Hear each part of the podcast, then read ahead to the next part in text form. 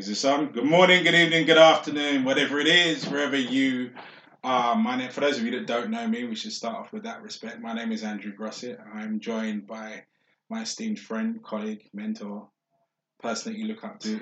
And if you hear this guy's voice, someone that I aspire to be. Mr. JT himself. There you go. In the house. There you go. So I guess I'll probably start off with the introductions to this. So JT appeared on my Andrew Speaks podcast, and we got into his story, and we got into all of the bits and various different scenarios that had occurred over the course of his life that made the man himself. And then after we finished doing that, we sort of sat there and thought, right, well, there are some deeper subjects out there that we'd like to get involved in. And I think our minds have always synced over the times in that respect. So we decided we were going to launch something new, you know, and come up with something we felt that was needed and was called for, and to get into the subjects that people were too afraid to talk out loud. Absolutely. Something that will be beneficial to all and to a lot of people out there. And as Andrew rightly said, something that people often think about but rarely have the confidence or the courage to address or to speak about. And so we shy away from these things, but they occupy such a prominent place in our thought process. So we wanted to tackle some of those things and see if we could, you know, try and help address some of those issues. And one of the things that we decided to kick this show off talking about was the difference between quitting and persevering. Oftentimes we hear about the thin line between love and hate, and it's a caption, it's a comment, it's something that we're all kind of familiar with. But what about the thin line between quitting and persevering? Mm-hmm. Because we're living in a day and age where, again, such a truth, such a topic, such a subject, such a question is very, very, very, very relevant. And so let's get into this. Let's talk about it. Yeah. To quit or to persevere. Yeah. And how do you know the difference between the two? To stay or to go. To stay or to go. That's how the song used to go, innit? Gotta wake you up before you go. That sort of thing. Or not waking people up and just going, whatever it is that comes to mind. It's an interesting one and a difficult one, and I suppose the reason why I come at it from that angle is because it is, for me personally, relative to the situation and the scenario, and I suppose being able to analyze that said scenario accurately, you know, and I think that's where my biggest sort of niggle, question mark, I'm not sure what label to put on it, but I think that's where the biggest amount of confusion is. I don't think people, especially these days, accurately measure a situation. They just run to the answer, you know. It's like that swipe left, swipe right, whatever that app is. We'll keep names off of it for now. Then we'll get caught into that copyright laws and stuff like that. But in this day and age where everything is so immediate, I think people forget that understanding takes time. You know? Understanding takes time, and it's not just you understanding the person that you're with or understanding the scenario, also understanding yourself within those scenarios. You know, I do think that people quit before they've even really got started. I think people, you know, it's like there's an episode of Friends with I watch Friends a lot. Yeah, hands held high with that one. But there's an episode of Friends where Chandler and Monica have just got together and they have their first fight. It's not even really a fight; it's a disagreement. Can't remember what it's over, but Chandler expects this relationship to be over. He expects it to be done because they've had a fight. And Monica looks at him and she laughs and she's like, right, well, don't be silly. You know, welcome to your first adult relationship. And I think it kind of hits the nail on my head from my understanding right now, or my opinion, should we say. Say understanding, say opinion on how people view things. They hit a hurdle and completely misjudge it and go, right, well, if I don't immediately understand something, then it must immediately go away. And that's not necessarily true. Yeah, no, not at all. I mean, there's so much that you just said right there that I think we kind of need to digest and dissect. Firstly, quitting and persevering implies for me the need to start in the first place. Yeah. Yeah. You know, if you're going to persevere at something, it implies that you started in the first place. If you're going to eventually come to a point in a place where you quit something, again, it's because you first started. And in this day and age in which we live, as you rightly said, people have a problem sometimes starting a thing. Yeah. And I think in life there's going to be some things that you're naturally kind of ushered into just by reason of the process, the course of life, the direction that your life is taking. But I also think that there are other things that you have to make a very conscious decision to get up and begin, to have the courage to start, whether that be a business or whether that be a relationship. But when you really put those different aspects of our life under a microscope, everybody comes to a point and a place where they have to be willing to first start a thing. Again, whether you are automatically ushered into that just by reason of life or whether it's a more conscious decision, you're going to have to come to that point and place. And so, again, quitting and persevering implies that you first got to start. And there are things that we all kind of start, again, relationships, businesses, etc. And along the way, we get to a point and a place where sometimes the pressures behind those things brings us to a point and a place where we have to assess, is this something worth continuing? Yeah. Or is this now time for me to give this up? And again, this is what we want to kind of explore, because I really think there's so much here. There is really so much here. The power of starting. We could spend a whole session on that. Absolutely. Just talking about that. I think we probably might well end up doing that, because I mean, you mentioned the whole the power of starting. We'll call it that. It's a glorious title to put on top of it. But It's as you were saying it, there's so many things resonating through my head, because I think people need to understand what starting something actually is. It's not just thinking about doing it. It's not just deciding that this is what you're going to do. It's actually putting commitment to something. Absolutely. It's actually pressing commitment and actually deciding that I have started this and I intend to finish it. Absolutely. And I think a lot of people, when they get into, you mentioned businesses, they get into relationships, they don't actually fully start because they're never fully committed. They weren't fully committed or involved in the first place. They just sort of started. You know, they're sort of seeing this girl while they're sort of seeing other people. They're just sort of seeing this guy while they're texting all these other guys just to keep their options open. They sort of understand going, right, well, I'm going to start this business, while they still look for another job to keep things going, to keep that safety net under there. Starting something involves taking on risk. It means going, this is what I want to do, saying it out loud, and then putting your chest out there and going, right, this is what I'm now going to do, and actually taking that step that happens after that sentence is concluded and it's been put out there into the universe. I think a lot of people misunderstand starting something. They think that starting something means making the decision to start, when actually it's when you combine it with the commitment of action that actually equates to you or defines you actually starting. I love that. And that's why, again, I think the power of starting is such a powerful kind of sentiment and statement to make, because behind that power of starting, we're talking about, it's fueled by faith. Yeah. It's fueled by sacrifice. Yeah. It's fueled by courage. It's fueled by so much things in order to truly get started at a thing. Yeah. That sometimes we overlook these things. We think we just get up and start it. The disciplines and, as you rightly said, the commitment. Yeah. All of them are vital. Absolutely. Absolutely. And it goes through... It goes through every element of your life, and you get if you decide you're going to get into a relationship with someone, you know, talking about becoming boyfriend and girlfriend is all well and good, you know, but you haven't started it yet. You know, you haven't started it yet. You haven't got into the nitty gritty. And I love this, using this phrase, and I do it when we're doing couples counseling game, of deciding who's doing the dishes. Because believe it or not, that's starting. It's deciding who's going to do the nuts and bolts of the of your relationship. Do we celebrate Valentine's Day or don't we celebrate Valentine's Day?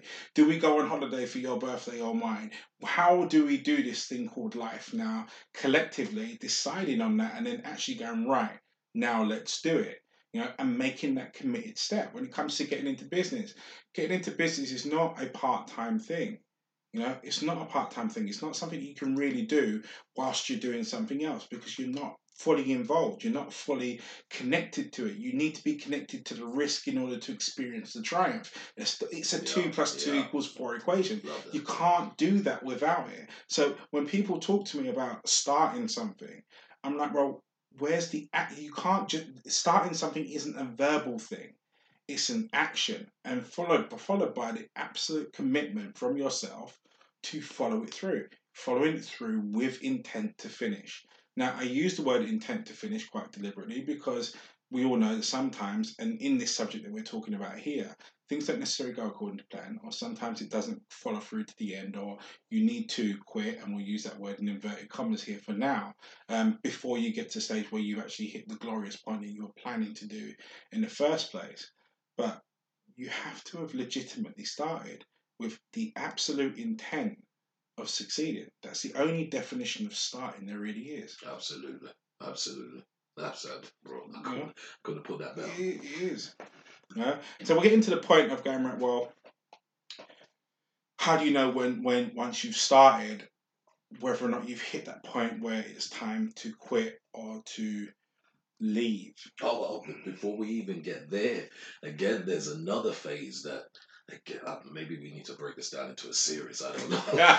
But there's another phase that is so crucial that we've got to understand and, again, respect and appreciate.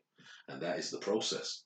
Yeah. You know, you start something, and we're living in a day and age and a culture where we start something today, we want results tomorrow. Yeah. And it's not about that all the time. And sometimes you've got to be willing to respect the process, go through the process, which, again, calls upon some big things that a lot of people in this day and age are short on: patience.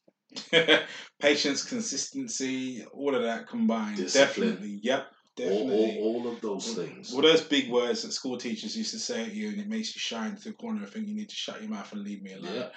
All of those words there play a massive part. And you're right, we can't really jump ahead to that point where I was going to before dealing with this one. You know, it's having the discipline to follow through on a process for something. There are some things that can't be fast-tracked. You know, and we live in a day and age where the internet has taught us that everything is immediate. You know, everything is right now. I can go and search and find this information right now. I can go and find this thing right now. I can post a picture on Instagram and get people to like me right now. But you're failing to understand that those people on Instagram don't know you. Wikipedia is not you. It's not your understanding. It's a search bar. To truly know information requires you to read it over and over again for it to register in your head and to be stored so you can recall it. When it comes to people actually liking you, that takes an investment of time into that relationship with that person. Whether that be a boyfriend, girlfriend, your mum, your sister, it doesn't matter. Yeah. The term relationship forms how people relate. Mm-hmm. So when in order for you to relate to someone, there needs to be substance in there for the two of you to relate to. You know, the people you care about, you are connected by shared experiences. You're connected by shared stories, shared journeys. Those journeys took time. Posting pictures on Instagram does not create that journey. Just being able to search something and getting something immediately now doesn't create that connection. And when we're talking about, let's say for argument's sake, drawing into getting your business together and getting it out there, there is a process for you to actually enable you to do that before you get to the process of enabling you to make it successful. Absolutely. You know, there's a tax to pay in there. Absolutely. You know, there's a tax to pay. And that's why I say that the process is something that has to be and ought to be respected, because one of the things about the process is designed to do something in the individual that is pursuing the goal.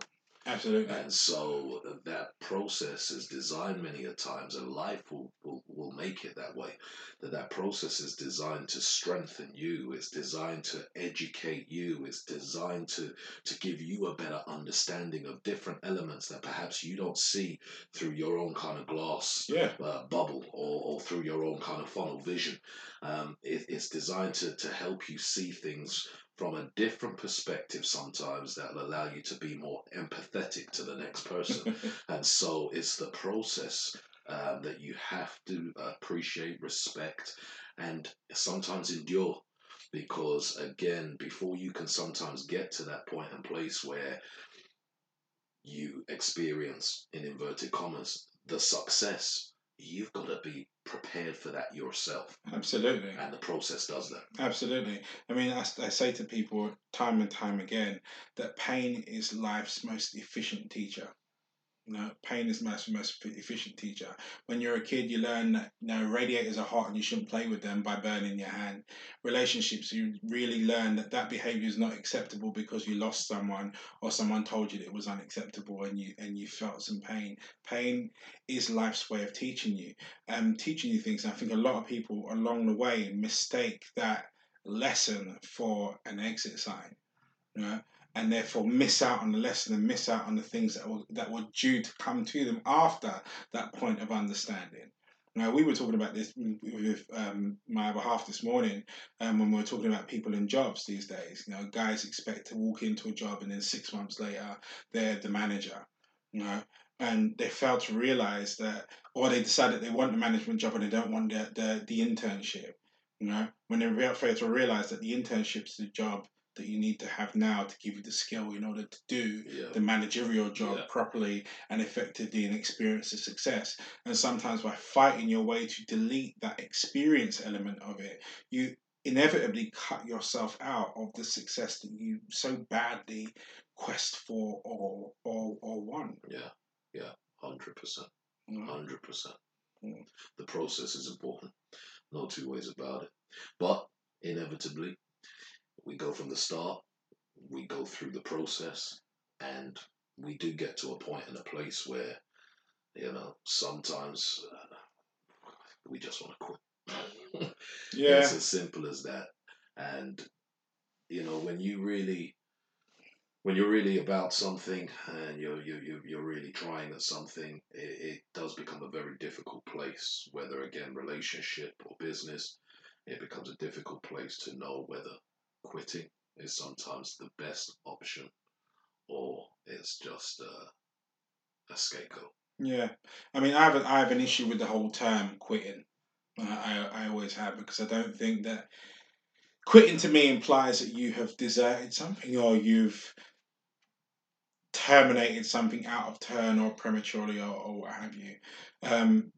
When sometimes it was the way in which it was supposed to be. You know, and if you have truly started something and you've truly committed yourself to something and you've truly given that thing your all, and that could be a relationship, it could be a business, whatever, it could be a job, you know, and you've truly committed to it, you've given it everything you've got, you've persevered through the process of it, and then you get to a point where it's either going to be damaging, it's too damaging for you to endure and you feel that you need to step out, or you come to a point where you've lost love within that certain situation and you need to step out. I don't think that can actually be termed or deemed as quitting, because actually I think in that perspective, it's actually the logical decision to make, and it's actually the right decision to make. Yeah. When I think back over, and we won't go into relationship circumstances because that's a bit too easy, we'll go back over, I used to have a gym. So I used to have a gym in Southeast London, and we started this gym and we had it running for 6 years. Now, I got to a point, and I remember this day clearly. It was a Thursday. There was an issue with the banking spreadsheet. There was a financial hole in it. I spent the whole night looking at this spreadsheet, could not get this thing to work, and I was just right. I don't know what to do. And I was sat in my office was in the basement, and it had frosted glass. You couldn't really see outside, but I could tell it was going from night to day. And I was sat there, tears streaming in the dark, going, I don't know what to do. I don't know what to do. And I sort of kept going over my head, and I kept thinking somehow that the more I stared at this screen and the more I stared at this Excel spreadsheet again, somewhere in there was something I had missed. But there wasn't. It was just the way in which it was. And I remember sat there looking at one of my first members of staff who comes in, opens the door at 6, supposed to be, turns up at 10 to 6, should have been there at 5:30, but never mind. You know? And I could see him unlocking the door, and I'm like, I can't have this guy see me like this, you know? So I went out the side door and I walked towards my car, but my vision was crazy. I couldn't really see properly, so I just started walking. And I was walking, and I eventually stopped in Greenwich and on the curb and just curled up in a ball, just wanting the pain to go away. And fortunately, on that morning where I'd stopped, there was a GP surgery down the road, and one of the GPs was coming in early, seeing me, and you could call it divine intervention from the man upstairs or the way in which it was supposed to be. But me and this doctor sat there and we talked things through, you know, and it came as we come to the end of the conversation, she said to me, she goes, look, you've got kids to live for right now, and what you're experiencing now is what they call it's not a heart murmur, it's like a panic attack. She goes, but it's a sign. It's a sign of what's coming your way if you don't change something, you know, and if you don't change something before next time, it could be far worse. And I knew at that point in time, there and then, I had to step away. It was the hardest decision that I'd ever made because I'd invested 6 years into this company, 6 years of putting the company first, 6 years of missed birthdays, 6 years of not going to my kids' school for assemblies, sports days, 6 years of not being there for all of the people that I loved and trusted because I put everything into this business. But I had an absolute blinding flash of the obvious that if I did not change something, I would have an eternity of not being there. And it was that, it hit me as quitting to begin with. It did. And it crucified me for a long time. But after a while, I was like, that wasn't quitting. It can't be. It can't be. Especially in the position I'm in now and coming out of that and what I'm able to do now. It can't be considered as quitting. It was the logical decision to make. It was the decision that I should have made way before. But life kept repeating the question until I heard it properly. Yeah. And it increased volume. So when I look back at it, there were loads of little bits and pieces that happened beforehand that were signs to say, you should get out. But because I was so heavily invested in this thing, I didn't want to let it go. And I didn't want to have to admit to the world that I was a failure. I didn't want to have to admit to myself I was a failure. I didn't want to look at my kids and look in my mum's face and go, I failed. I didn't want to face that. So I kept pushing on and on and on and on and on, way past the point that I should have gone. And sometimes that's where things go horribly wrong. Yeah. You know, it's like leaving something in the oven too long. You know, eventually there comes a point where this is no longer edible. That's a good way of putting it. This is no longer edible. This is now going to burn down the whole house. Yeah. And I had a similar experience when I was down in the Midlands. I felt that this particular job that I was doing at the time, it kind of run its course. I'd done my time, and it was time to go in a different direction. And I wrestled in myself with, again, this whole question: should I persevere, or am I quitting? And that's because quitting, as you rightly said, you know, is perceived as a negative thing. Yep. And it's so powerful and it's so good that we're kind of dealing with the misconception around this whole thing called quitting, because quitting is not always a negative thing. I know we hear all the phrases and the quotes, you know, quitters never win and winners never quit. Yeah, and all that stuff. And, you know, that's the kind of stuff that makes us think that quitting then is a negative thing. But the reality is quitting is not always a negative thing. There are certain things in life that you need to quit. Absolutely. Sometimes we need to quit smoking. To quit. You know, there's various habits, there's various traits, there's various things in our life that sometimes we do need to quit for our overall betterment and benefit. But we need to tackle this thing because, again, quitting is not always a negative. No, it's not. And I think I'd like to make sure we understand here, a lot of the people that guys would look up to, whether it be in sport, whether it be in business particularly, and we'll use a business example here and now, is I don't know, or I have not read a story of anyone that was a self-made millionaire that has not touched bankruptcy or come close to it or had to walk away from something. If you go and read Richard Branson's book, I think it's Screw It, Let's Do It, is the short and abbreviated version. I read that one not so long ago. You know, he talks about the magazine, I can't remember, student magazine that he had, and he had to step away from that. He looked at Virgin before it blew, and those of you that remember Virgin Megastores will remember at one point it looked like it was about to go tits up and under. You know, he faced at several points that question, should I quit or should I persevere? You know, and as it goes, his business partner took upon that decision and decided to quit. Well, for him now, but he decided to step away. But this is why I have that issue with that term quitting, because even if we take a look at that circumstance and look it through and analyze that, those of us outside will measure the success of things based on money and go, right, well, Richard Branson was the one that made the right decision to stay on because the company is now X amount of millions worth of profitable and this, that, and the other, and you look at what he's doing. But no one understands where that guy was. And who knows, if that guy had stayed on, would it have got to the level that it's at now? Would it be the level of success it's at now? Would he and Branson have squabbled over things and it have fallen apart? So, yeah, the whole, I don't like the whole term of quitting, but we will, I mean, looking at what we're looking at now, sometimes stepping away from something is the absolute right thing to do for either yourself or it to continue and move forward and spur on. When we talk about my gym, when we looked at it, and I had to honestly say I was part of the problem. I was part of the reason as to why it was where it was. Yes, there were loads and loads of good about it, but essentially it's a business and it was supposed to be profitable and it wasn't as profitable as it was supposed to be.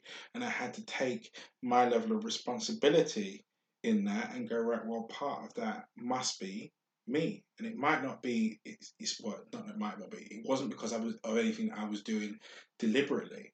But in order for the business to persevere and move on and actually become everything it was supposed to be, maybe the answer to that is for me to step off now. Yeah, and it was a hard decision to make, but one that was crucial for my development, certainly. The business is still open, right? I don't have access to the accounts anymore, so I don't know how well that's doing. But for me personally, it was the right decision for me to do before I tipped over the edge and became that burnt scone that we were talking about earlier on. Yeah, you know, absolutely. Burning the house down. Absolutely. You know? So I mean, I look at you, and your life is testimony to this truth that I'm about to say, and that is that, all right, you came to a point in a place where you realise that, you know what, I need to stop this. Yeah. But you persevered. And, yeah. And I hope you see where I'm going with this. Yeah. You actually persevered, because what I mean by that is you didn't quit and then sit back on a couch somewhere and woe is me and do nothing. You just went in a different direction. Yeah. So it gets to the end of what my understanding of it at the end, what actually moved me past was to understand that it and you are separate. You know, and I think what kept me in that gym business for so long is that my success and the gym were one, and so I saw myself as failing if I stepped away from it. But actually, when we talk about the success of an individual, like the business that you choose to get there, it's just the method of transport that you're getting from one place to another. If you're going across London and you get on a bus and the bus hits a traffic jam, you get off the bus, you get on the train, you know, and it goes in a different direction, yeah, but you still get to the same place. Yeah. The destination remains the same. How you get there is fluid. You gotta love this guy. And that was the lesson that life had to give me in that, because I had forgotten that. I got so wrapped up in this gym and this gym's issues that I'd forgotten the dream. The dream was to make Andrew Brissett successful, to create opportunities for his family. That's happiness. That's my destination. That's the end of the line. That was just one car to get there. The car broke down. Fine. If your car breaks down now, you sell the shell and you go buy a new one.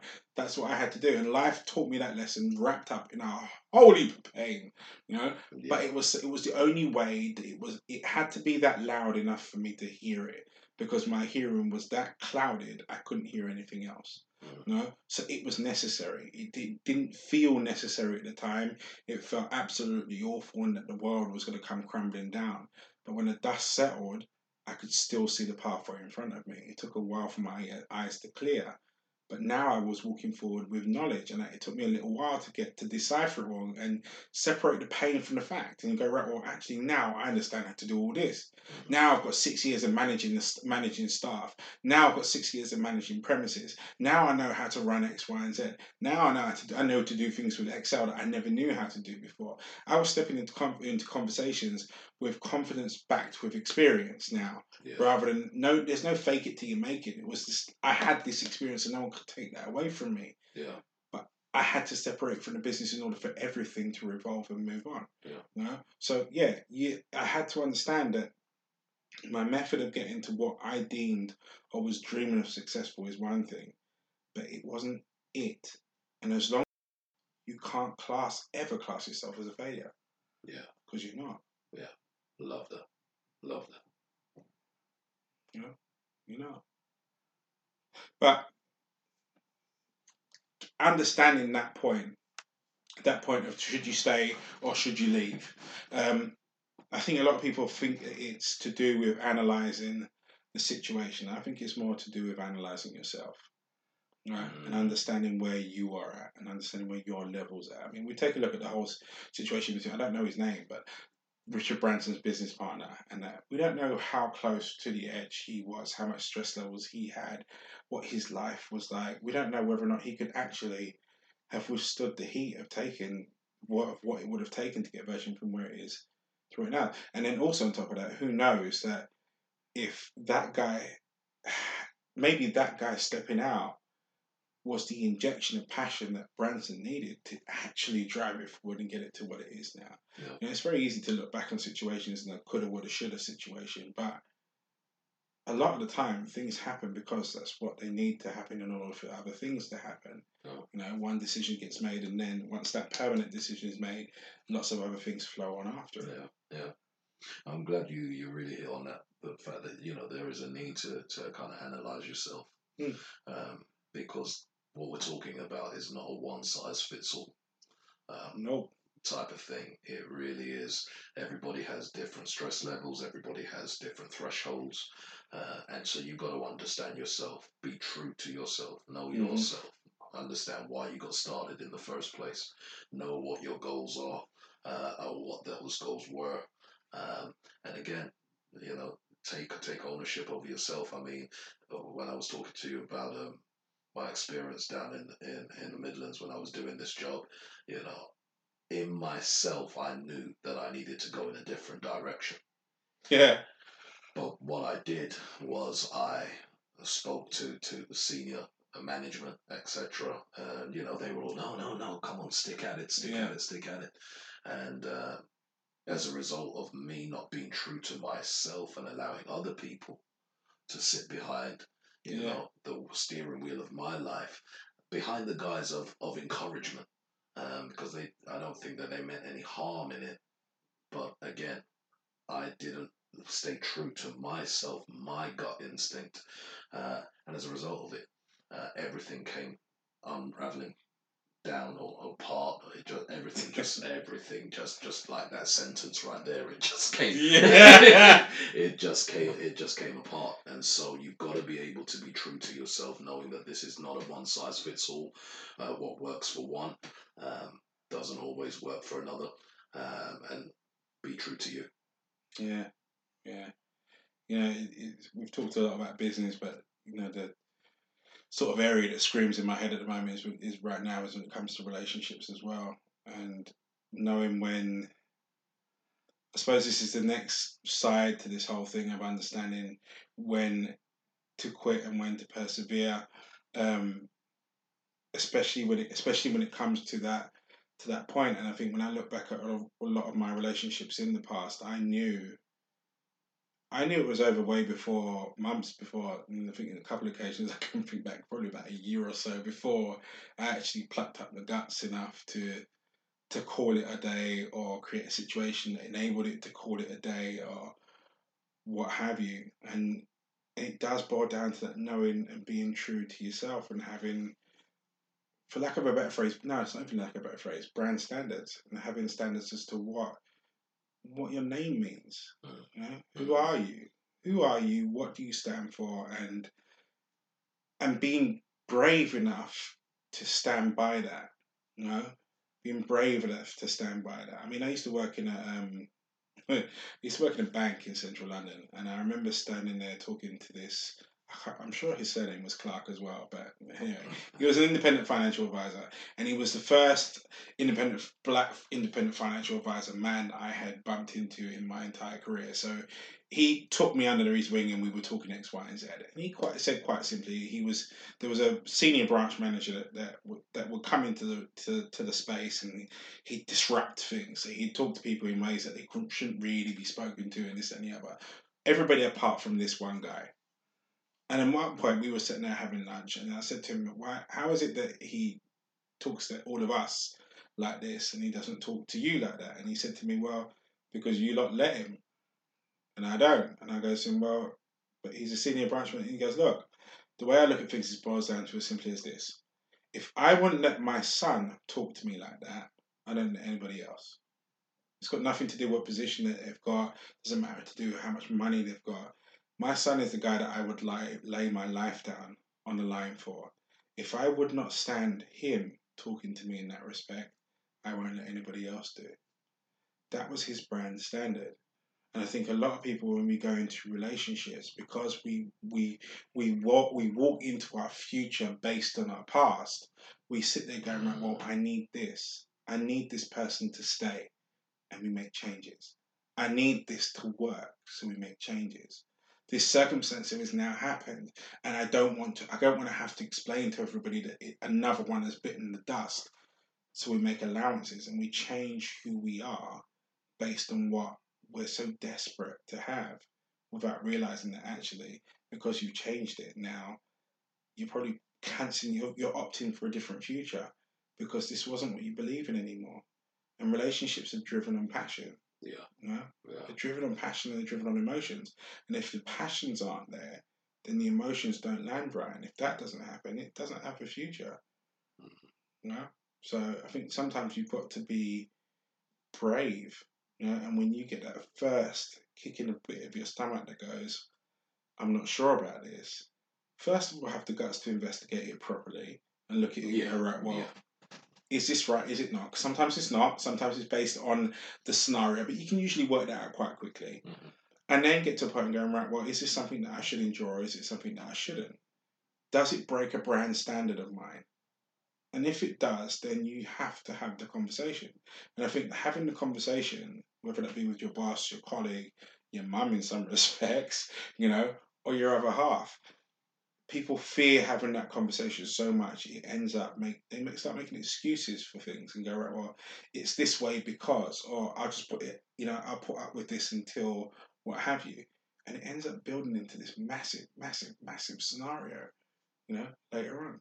Now, I had a counseling conversation with a couple a little while ago, and they were describing this sort of mechanism that they had, and I'll call it that because that's what it was for dealing with their relationship. So if they get into a situation where one of them wants to go, let's say for argument's sake, one wants to go to a Chinese restaurant, one wants to go to a Jamaican restaurant, one will give in and go, all right, well, I'll go to your one this time, and then we go to my one next time. And that's how they dealt with everything in their relationship. And I said to them, okay, well, what happens when someone forgets? And they went, what do you mean? So, what happens when someone forgets and someone ends up getting their way twice? And both of them sort of stopped and looked at me, and I'm like, so what happens? What do you do then? And I'm like, well, we don't know. So I'll tell you what happens. When you do that and you have a system that one trades off of the other, the minute it goes two up, somebody's winning and someone's losing. When someone's losing, someone feels compromised, they feel taken for granted. All of these negative emotions start to sprout. Because they may not know it in their conscious, but their subconscious does. Then it happens again, and again, and again, and again. And before you know it now you've got this snowball of wrongdoings that no one can actually pinpoint on any one particular thing. It's just this build-up of stuff. And so you use the word compromise illegitimately. Mm. And they went, what do you mean? It's me, because that's not compromise, that's sacrifice. Compromise is to debate something to the point where both parties win. Equal. Mm. In that circumstance every time. In a relationship, you have to have the guts enough to keep saying no until both parties say yes. It's an agreeable term. When we discuss something in a business scenario, you know, someone will go over, oh, I want 25 grand. You're like, not having 25 grand. I'll sell it to you for, I'll buy it for 23. Then he goes, no, well, actually, I'll how about 24? He goes, oh, well, maybe 23.50. And then you settle on a point. That's a compromise. In relationships, people don't do that. We go, right, well, I'll let you have, you know, I'll be the bigger person, so I'll let you have this win this time, and then I'll win next time. But then a lot of the times, that next time doesn't happen. And then before you know it, you're in a divorce cause. Mm. You know? So establishing your brand standards, I think, is absolutely key. And discussing all of the little bits and not being afraid to have the conversations when, at the point of when you're slightly dissatisfied, before you get to the point of being really unhappy. Yeah, that's deep. That's deep. Mm. Love that. All right, so let's talk about persevering. Yeah, let's talk about that, because obviously we've hit on this whole misconception around quitting and the importance of being able to analyze yourself and brand standards, as you put it, etc. But what about persevering? Because there is a lot to be said about that too. Absolutely. What's your thoughts on that? Persevering means accepting some things. You know, it means accepting responsibility for your part. It means accepting that the other person has got responsibilities in there as well. But it means accepting the road ahead. And I think a lot of people don't do that. If you're going to persevere in something in a relationship, and let's say, for example, someone's cheated on someone, because that's usually a deal breaker for some people. But let's say, for argument's sake, someone's cheated on someone, and the two of you have decided, right, we're still going to make this work. Understand what that means. You've decided to persevere with your relationship despite the trauma, but you have to accept, both parties have to accept two different routes. One, the person that was cheated on needs to accept that they have decided to move on. That means, yes, you get to talk about it, but you don't get to regurgitate the pain. Yeah. No? Yeah. You've decided to move on. That was your decision. You've decided to persevere. The person that was the cheater has to accept their course of action. You messed up and you caused pain. So understand that things aren't just going to snap back into where they were and everybody be the same. And you have to accept that it may never be the way in which it was again because of something that you did. Perseverance it can be an absolute life-changing experience in lots of respects. But I think that one of the reasons why a lot of people fail or don't succeed in that whole persevering measure is because they weren't willing to accept the T's and C's have changed, and the new T's and C's mean you now endurance is hard, because especially if you're the one that's on the receiving end of it, then you've got to understand you don't get to just keep going over and over and over and reliving your pain or being the suspicious one when there's no reason to be. You know, you can't wear your pain like a badge. If you've chosen to persevere, you have chosen to work together past an obstacle, and it has to keep the momentum forward. So what are let me put it like this. If perseverance is the vehicle, what is the fuel to perseverance? What are those key ingredients to perseverance? Is it just a commitment? Is it love for a thing or for a person? What is the fuel that gets that vehicle ultimately to its destination that causes you to say, I'm going to persevere and we're going to make it? That's hard. That's a hard one to answer. I mean, you'd have to break that down into separate circumstances. If you're looking in a business circumstance, it has to be the belief. Actually, no, I'll rephrase that. It's something that blankets all. It's belief. You have to believe in where you're going. no matter what respect that is. So if that's a business, you have to believe that the business can not just survive, but it can thrive. When it comes to your relationship, you have to believe genuinely that this person didn't, if they hurt you, it's not something they're going to do again, and you can move through to that vision and that dream. You still have to be able to believe in the dream, you know. And I think that's what, going back to that point of deciding to persevere or to quit. Yeah. You've got to analyze: do I still believe in the dream? Yeah. Is it still possible? Do I still believe I can do it? And if that question is no, that's your answer, right? Well, I need to work an exit strategy here. If it's, yes, I do, then you need to roll your sleeves up and go, right, these are my new T's and C's, and I accept that this is now the path because I've now got this challenge to go through, and dig deep. You know, it's belief, I believe, is the fuel. It's the ultimate decision maker, but it's also the fuel that carries you through. Yeah. Because if you believe in something, 9 times out of 10, you can endure anything. You know? Yeah. Anything. Yeah. You listen to Holocaust survivors. You listen to people that have gone through lived through natural disasters. You know, couples that have been through to hell and back. Their belief in each other is what kept them together. Their belief in each other is what kept them moving. Their belief in each other is what ultimately meant that their story didn't end. You know, so belief. What about you? I think you hit the nail perfectly on the head. You've just got me thinking, though, in terms of relationships, etc.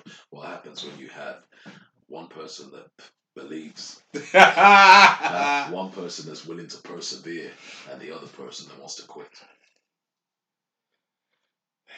Relationships are a two-way street.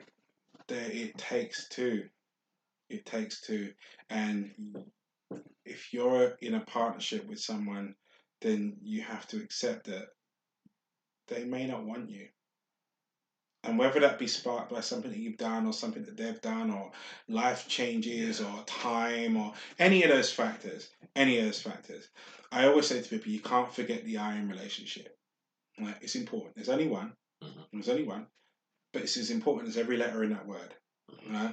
And how you feel, and I say you, it's because that can also equal they, is important. And if someone doesn't feel the relationship anymore, they've ultimately lost the belief, which means that the overriding decision that compromise might mean that we remain friends and we are no longer together.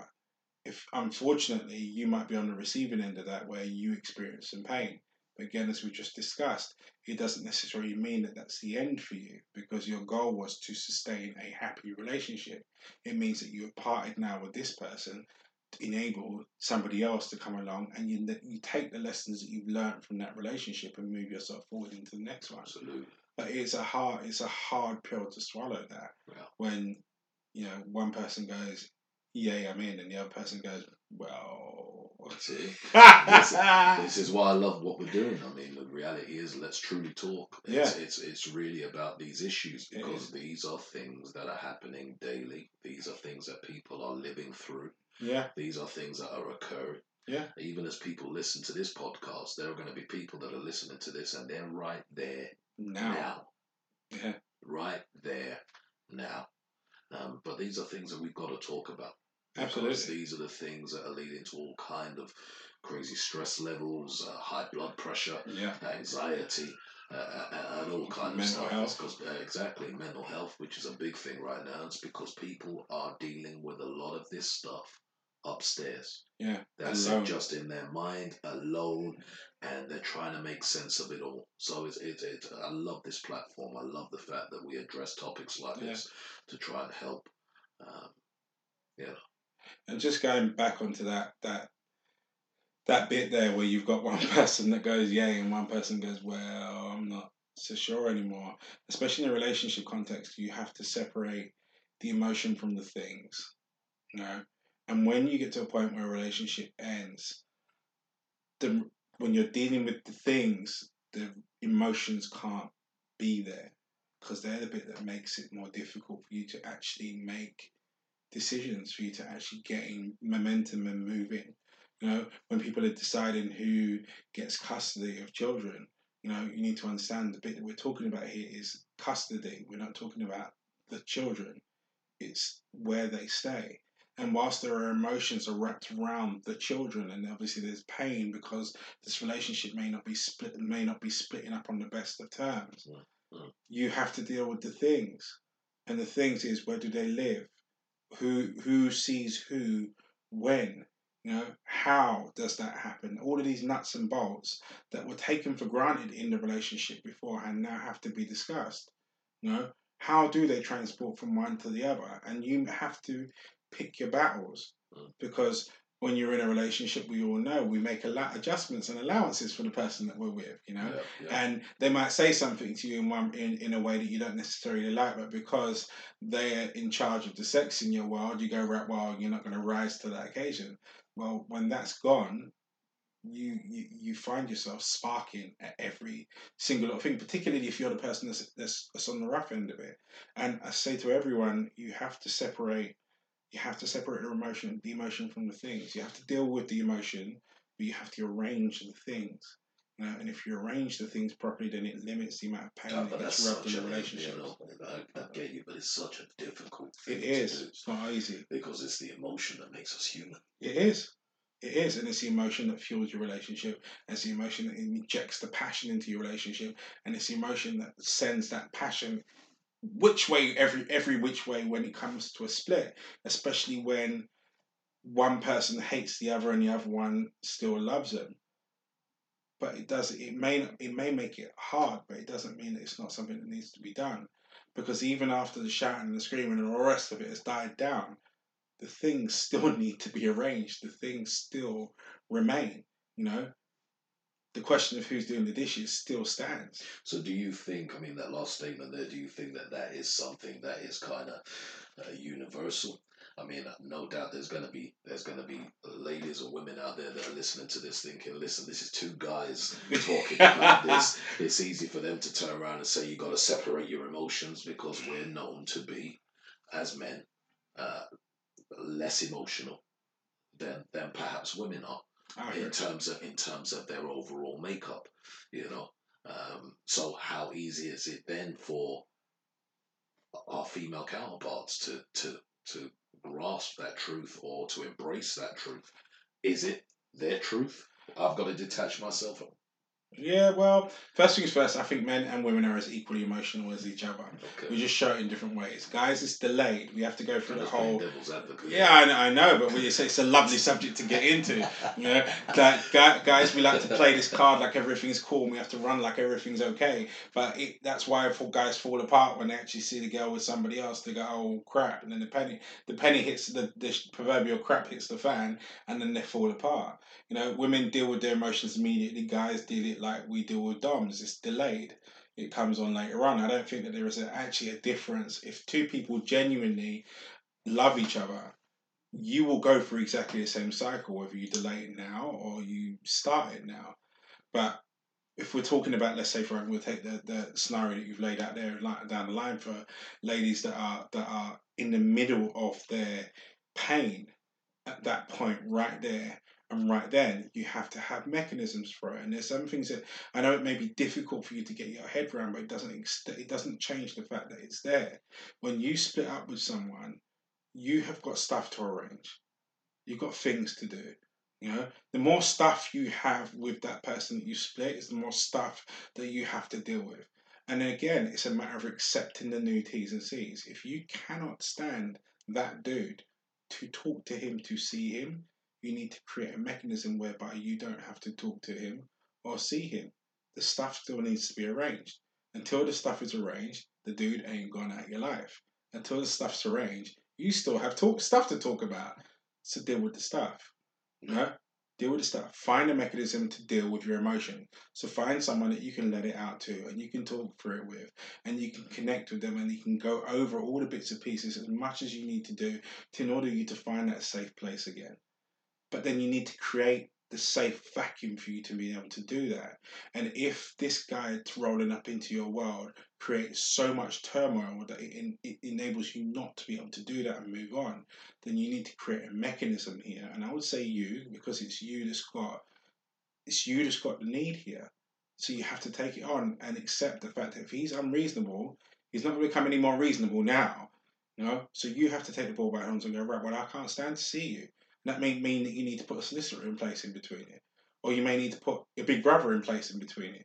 You may have to lean on somebody else and put them in front of it. Or you may, I don't know, you need to go to some sort of extreme, whatever that may be, whatever you think is necessary. But you've got to do you now. You know? You've got to do you now, and you've got to do the best that you can do to preserve you. That means you need to create a vacuum of time in order for you to deal with your emotions and process them.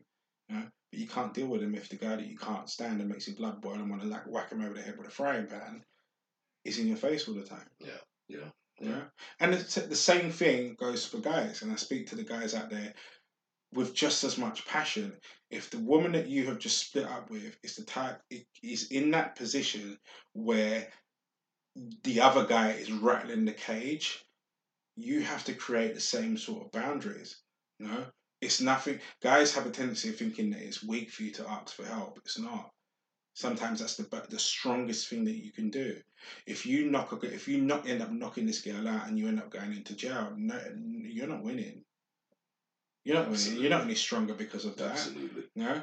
If you've just have to, as the prayer says, you accept the things you cannot change. If this person winds you up to the point where you want to do physical damage to them, or feel that you need to vent it through doing physical damage to others, recognize that that's a threat to your freedom. It's a threat to your life. You put a barrier in place and you make sure that you go out of your way that you don't see that individual. Mm. But also, bit the guys aren't very good with doing with, go speak to someone and let those emotions out. Yeah. You know? Rather than delaying them, thinking you're covering it up with some naked girl in a strip party because you're doing life, but means you're not dealing with these emotions here that they're going to boil over at some point. Yeah, powerful stuff. Yeah. Powerful stuff. I think the thing that's really come out of this for me and hopefully to our listeners is that quitting is, as much as we've always thought it to be a negative, is not always a negative and sometimes can be very positive. And perseverance and persevering in a thing where we always think it's a positive can sometimes be a negative. Absolutely. So in and of themselves, they are very kind of neutral kind of positions, and it's really about the attitude, it's really about the circumstances and the things that's going on behind that as to whether it really, again, is a positive or negative in your life. Yeah. I think the thing to remember when it comes to the should I stay, should I go, should I persevere, should I quit, whatever label you want to put it, remember that these are just two options. Yeah. It's a choice. Yeah. And with each choice comes a certain level of responsibility. If you choose to quit or you choose to persevere, it changes the T's and C's of your situation. Yeah. And you need to accept those T's and C's. But just like with any contract that you're about to sign, you read the small print. And that means you need to analyze it fully and objectively and go, right, what happens if? What happens if I quit? What happens if I stay? Which one works best for me? And let's not pick any bones here, because we've had conversations about the whole need for to be selfish. At that point in time, that decision is purely about you. And it needs to be. Especially if it's inside of a relationship, it needs to be. It needs to be about you. Should I stay or should I go? Because whatever decision you make, that choice has an alternate future. Yeah, absolutely. Absolutely. One thing I'm going to throw in there just before we finish is, talk to me about the relevance of quitting versus persevering and this thing called time. Because, you know, again, sometimes we can quit things too early. Yeah. Sometimes, you know, persevering means that you're going to have to wait a little while. Yeah, I think someone said that it was by perseverance that the snail made it into the ark. And so, you know, it's gonna take you some time. I'm gonna use that one. It's gonna take you some time. So talk to me just and for our listeners, just about your thoughts on time in the midst of all of this, and the factor and the role that it kind of plays. I think for me, I've learned over the years that time is relative. And what I mean by that is the speed of it is. You know, we can get forward into thinking that we need to make a decision now. But you don't know how urgent it is until you've taken that objective look. No, you don't know how, you know, we think that by doing something fast, we earn brownie points. It looks better because we've responded quickly. You know, sometimes I like responding to emails within like minutes of them being sent because I think it creates an impression with the person on the other side. But you need to remember, what about you? And it does boil back down to that I. What about you? Does making this decision right now suit you? Does staying here right now suit you? You know, and be again going back to this whole thing about compromise and being having the guts enough to pursue with it until you get to true compromise. You've got to pursue with this until you get a true answer, and that may not come right now. You know, it may not come right now, and you need to hit that certain level of honesty with yourself and go, right, well, I'm not going to make this decision in haste. You know, I'm gonna take enough time to make an accurate decision. And it's not saying that it's not getting to the point of procrastinating on something and not making a decision. Again, we come back to that word intent. You know, you're taking the time with absolute intention of getting to a decision. It's a committed choice. Yeah. You know, and I think a lot of times when it comes to this the whole time factor gets put in there because time wasn't given the respect it was due. We either just delayed it without actually putting a date when we're going to make a decision to something, or we made a decision so fast we didn't think about it long enough to actually make it an educated or calculated decision. You know, I think time has to be given its respect in its relative form to the decision that you're trying to make. Love that. Mm. Wrapped up perfectly. There you go. Somebody get this guy a TV show. Get us a TV show. Listen, I think it's been a real good conversation, and I hope in tackling subjects like this is that it's been able to help somebody out there. Absolutely. Listening to this. So this is another AGJT production. Yeah. Let's Truly Talk. We'll be covering more topics in the coming weeks, and so stay tuned. Yeah, as I say, each one teach one, I think is the actual saying. So we'll be taking on each and every subject as it goes along with the hope of teaching ourselves and others along the way. If there's anything that you think that you'd like us to go over again, then let us know as well. But equally so, if there's something that you would like covered in, the vision is to move this into a space where we have got a live calling at some point in time. So I'm letting you know that right from the braces now. So that's what the intention is. But in the meantime, until we get to that stage, if there is anything that you guys want to talk about specifically or have us discuss or find out our opinions on or whatever that may be, then drop it in the comment section or drop it in the DM to either me or Jay. We'll make sure that the everyone's Instagram handles are put on this so you can actually reach us individually. And let's do as the show title says. Let's truly talk. Absolutely. You stay blessed until next time. See you in the forwards.